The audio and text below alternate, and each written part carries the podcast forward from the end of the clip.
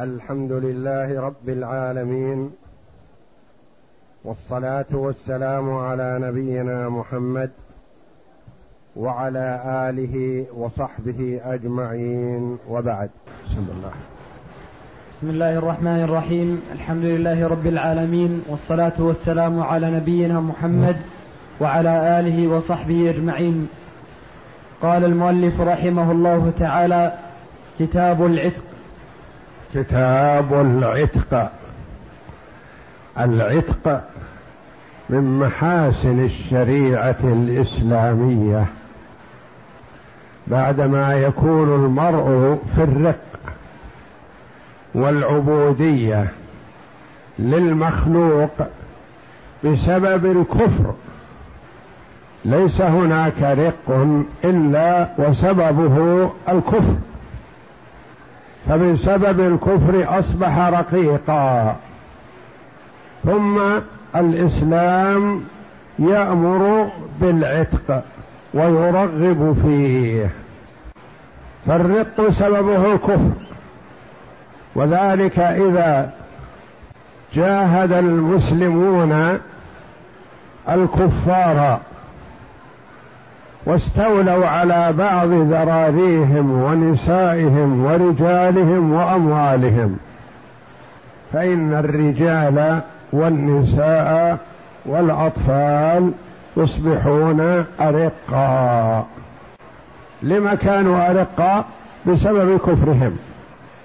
قد يقول قائل فيه رقيق ليس بكافر ولم يكن كافر. نقول سبب رقه الكفر منه أو من أبيه أو من جده أو من جد أبيه أو من جد جده أو من أبيه وإن علا.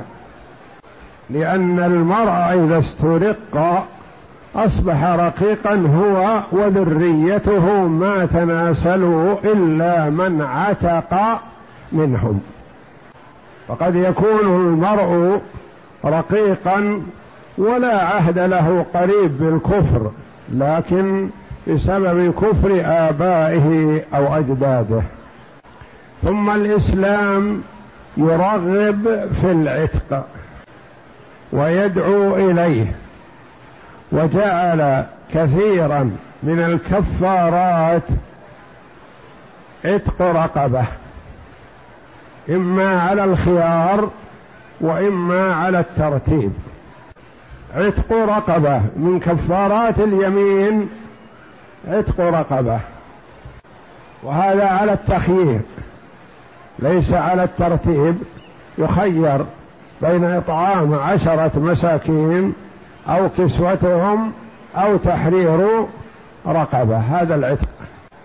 وكفارة الظهار أولها العتق ثم صيام شهرين متتابعين. ثم إطعام ستين مسكينا.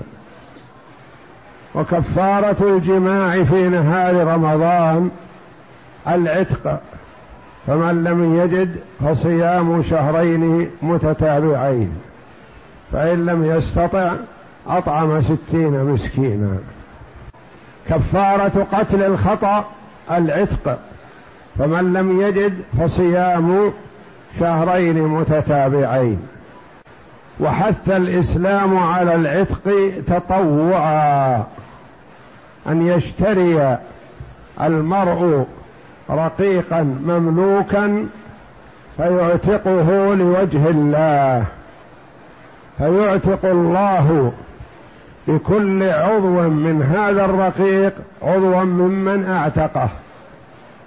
حتى كما جاء في الحديث حتى الفرج بالفرج واليد باليد. فإذا تيسر للإنسان أن يشتري رقيقا ويعتقه لوجه الله فذلك من أحب القرب إلى الله تبارك وتعالى. فهو من أعمال الطاعات. والأصل الرق تأديبا للكافر ثم رغب المسلم في إعتاق هذا الرقيق تقربا إلى الله تبارك وتعالى. نعم. وهو قربة مندوب إليها. وهو قربة يعني طاعة لله جل وعلا يتطوع بها ويتقرب بها إلى الله. والله رغب فيها. ما يقال إنها مباحة أو جائزة وإنما هي طاعة وقربة لله تبارك وتعالى. نعم. نعم. بدليل ما روى أبو هريرة قال قال رسول الله صلى الله عليه وسلم من اعتق رقبة مؤمنة اعتق الله بكل إرب منها إربا منه من النار حتى إنه لي حتى إنه ليعتق اليد باليد والرجل بالرجل والفرج بالفرج. متفق حديث أبي هريرة رضي الله عنه. قال قال رسول الله صلى الله عليه وسلم من اعتق رقبة مؤمنة فيكون العتق رقبة مؤمنة لأن المؤمن ليتفرغ لعبادة الله جل وعلا ويعبد الله. من اعتق رقبة مؤمنة اعتق الله بكل إرب منها إربا منه يعني بكل عضو ومفصل منه أعتق الله بكل عضو منه أو مفصل منه أو جزء منه من النار بعتقه هذا الرقيق. حتى إنه ليعتق اليد باليد. يعتق الله يده من أن تمسه النار بإعتاقه لهذا الرقيق. ويعتق الرجل بالرجل ويعتق الفرج بالفرج. نعم. متفق عليه أي رواه البخاري ومسلم فهو حديث صحيح. نعم. والأفضل عتق من له قوة وكسب يستغني به. والأفضل إذا أراد الإنسان أن يعتق أن يعتق ذا قوه وكسب. ودائما القرب إلى الله جل وعلا يستحب أن يختار فيها الأجود. والأنفس فمثلا الأضحية إذا أراد أن يضحي فيختار الأضحية الحسنة إذا أراد أن يتصدق يتصدق بالصدقة الجزلة وهكذا تقربا إلى الله جل وعلا. والأفضل عتق من له قوة وكسب يستغني به. لأنك إذا أعتقت ضعيف لا كسب له. قد تكون ضررته. اضطر بهذا العتق. لأنه حينما يكون رقيق مكفول. مكفول من قبل من؟ من قبل سيده. فإذا اعتقه سيده صار ماله منفق. إلا يمد يده للناس يسأل الناس. فالأحسن العتق من له كسب وقوة حتى يكسب ويعمل ويشتغل وينتفع. المجتمع بعمله بخلاف الضعيف المهين فهو إذا أعتق صار عالة على الآخرين قبل يكون مكفول من قبل سيده فإذا أعتقه سيده تبرأ منه تركه ما يلزم نفقته يكون رجل أجنبي فمن أين يأكل وهو لا كسب له؟ يأكل من الناس يسأل وهذا غير مستحسن في الشريعة الإسلامية. نعم. فأما من لا كسب له فحكي عن أحمد أنه لا يستحب عتقه لأنه يتضرر بفوات نفقته الواجبة له وربما صار كلا على الناس. لأنه يتضرر قبل نلزم سيده بالإنفاق عليه. إذا أعتقه سيده ما نلزمه. نقول ينفق على نفسه. من أين له كسب؟ ما عنده كسب. إلا يسأل الناس. فلذا لا يستحب اعتاق من لا كسب له. نعم. فصل. ويحصل العتق بثلاثة.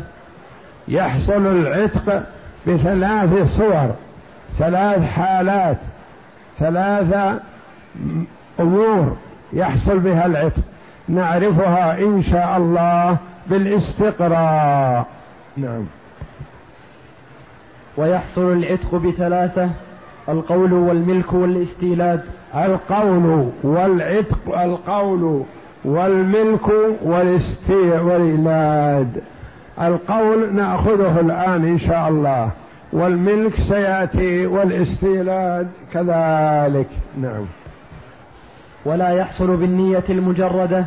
ما يحصل العتق بالنية المجردة.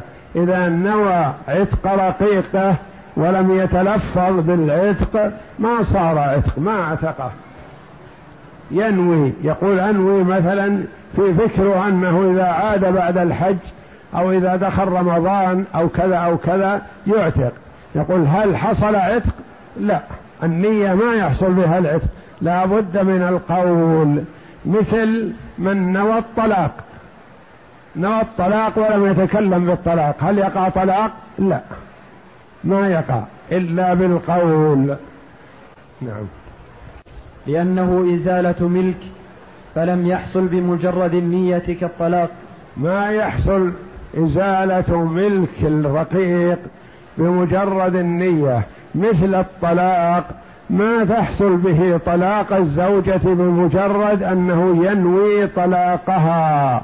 فمثلا ذهب عزم على تطليق زوجته ولم يتكلم وذهب إلى المحكمة وقال أريد هذا أريد إثبات الطلاق. فقال له القاضي ماذا عندك الأهم من الأولاد؟ فيقول عندي من هؤلاء كذا وكذا. فيقول من متى عندك؟ فيقول من كذا وكذا سنة. فيقول يا أخي اتق الله في نفسك. لا تفرق بين المرأة وبين ولدها ولا تضرها. ما أخذتها شابة. والنفوس تتعلق بها وتريدها. فلما كبرت وعجزت تتركها تسرحها وتفرق بينها وبين أولادها. هذا ليس من المروءة ولا من الكرم ولا كذا. فيعظه فيقول جزاك الله خير. أنت فتحت علي وذكرتني أمورا ما كنت ذاكرا لها بل أنا غافل. خلاص. ما يقول له قائل لا أنت جئت للمحكمة لماذا؟ للطلاق فلازم أن تطلق.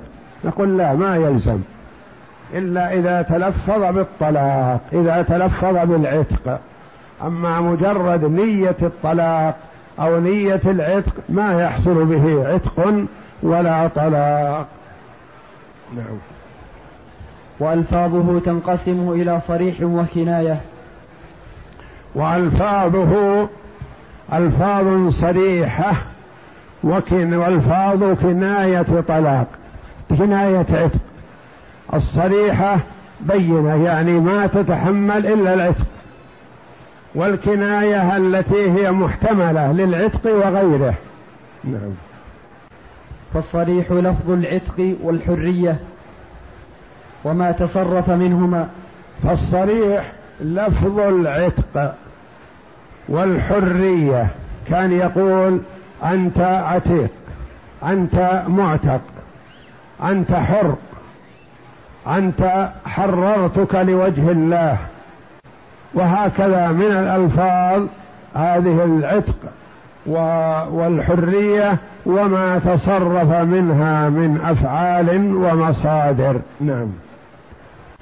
لأنه ثبت لهما عرف الشرع والاستعمال فكانا صريحين كلفظ الطلاق فيه. لأنه ثبت لهما عرف الشرع.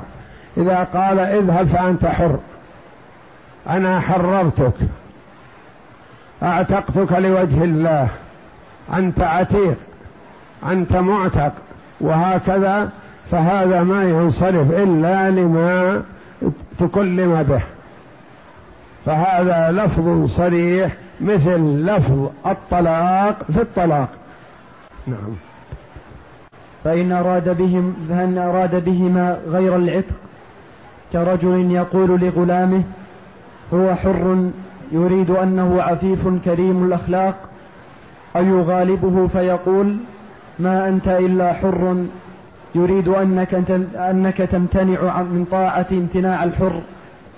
فقد قال أحمد في رواية في رواية في رواية حنبل أرجو أن لا يعتق وأنا أهاب المسألة. فظاهر هذا أنه لا يعتق لأنه نوى بلفظه ما, لا ما يحتمله فانصرف إليه كما لو نوى العتق بكنايته. يقول رحمه الله فإن أراد بهما يعني بلفظ العتق أو الحرية غير العتق تكلم بالعتق وهو لا يريد العتق. تكلم بالحرية وهو لا يريد الحرية وإنما يريد معنى آخر. فيقول كقول كرجل قال لغلامه هو حر. مثلا غلام عنده رقيق له يقول له قائل ما هذا الولد؟ مثلا قال هذا حر هذا شهم هذا رجل هذا حر. مثلا يعني أن عنده من الشهامة والرجولة مثل الأحرار. ما هم مهين كالعبيد؟ هذا حر. يقال له مثلا أنت اعتقت رقيقك؟ قال لا لا ما اعتقته أنا أمدحه. أمدحه بالاستقامة وأنه شهم وفيه رجولة. فهذا كنا لفظ العتق الصريح لكنه ما أراد العتق. فسئل عنه الإمام أحمد رحمه الله فقال أنا أهاب هذه المسألة. يعني أتوقف في الإفتاء فيها لكن أرجو أن لا يقع فيها عتق ما دام أنه يقول أنا ما أردت العتق وإنما أردت أن أمدحه. أقول هو شهم هو رجل هو عنده مروءة هو حر. مثلا ما أردت عتاقه وإنما أردت مدحه والثناء عليه بصفات الرجولة والكمال. فظاهر هذا أنه لا يعتق بهذا لأنه نوى بلفظه ما يحتمله. نوى بهذا اللفظ ما يحتمله المعنى الذي أراده. ما نوى العتق وإنما نوى وصف هذا الرجل. أو رقيق مثلا يعاند سيده. قال ما أنت إلا حر. يعني أنت كثير العناد كأنك حر بينما أنت رقيق. مثلا ما أنت إلا حر. وهو ما أراد الحرية وإنما أراد توبيخه ولومه. فيقول أرجو أن لا يقع بهذا عتق لأنه ما أراد العتق. والكناية نحو قوله قد خليتك واذهب حيث شئت والحق بأهلك وحبلك على غاربك ونحوه فلا يعتق بذلك حتى ينويه لأنه يحتمل غير العتق فأشبه كناية الطلاق فيه. هذا هذه الكناية الألفاظ صريحة مثل العتق والحرية وألفاظ كناية يعني كناية عن الحرية وليست ظاهرة فيها. محتملة للحرية والعتق ومحتملة لغيرها. مثل بعض الألفاظ التي قد يفهم منها هذا وقد يفهم منها هذا. يقول مثلا لغلامه قد خليتك. يعني أتعبتني وافحمتني قد خليتك. فيقال له هذه كناية من كناية العتق. يقول لا ما قصدت العتق. أنا غضبان عليه. فكيف أعتقه؟ وإنما إذا أردت أن أستريح منه أبيعه ولا أعتقه لأنه معاند. أو يقول اذهب. هذا كناية من كناية العتق. ما يحصل بها العتق إلا إذا نواه. أو قال اذهب إلى أهلك. كذلك كناية من كنايات العتق. أو قال اذهب حبلك على غاربك. كناية من كنايات العتق ولا يحصل بها عتق إلا إذا نوى. فلا يعتق بذلك حتى ينويه يعني يشترط مع اللفظ الكناية نية العتق. أما مع صريح العتق فما يشترط نية العتق. ما تشترط النية مع الصريح لأن الصريح صريح في العتق. وأما كناية العتق فيشترط معه النية مثل الطلاق. لفظ الطلاق الصريح ما يلزم أن يكون معه نية. ثلاث جدهن جد وهدرهن جد النكاح والطلاق والعتاق. لكن إذا الكناية يلزم أن يكون قصد الطلاق. أما إذا كان كناية بدون نية الطلاق فلا يقع بها طلاق. ومثل ذلك العتق. كناية العتق ما أراد بها العتق لا يقع بها عتق. كناية العتق أراد بها نية الطلاق. اقترنت بنية الطلاق فإنه يحصل العتق حينئذ. فأشبه كنايات الطلاق لأن كنايات الطلاق يلزم أن يقترن بها نية بخلاف لفظ الطلاق الصريح فلا يلزم معه نية. والله أعلم وصلى الله وسلم وبارك على عبده ورسول نبينا محمد وعلى آله وصحبه أجمعين.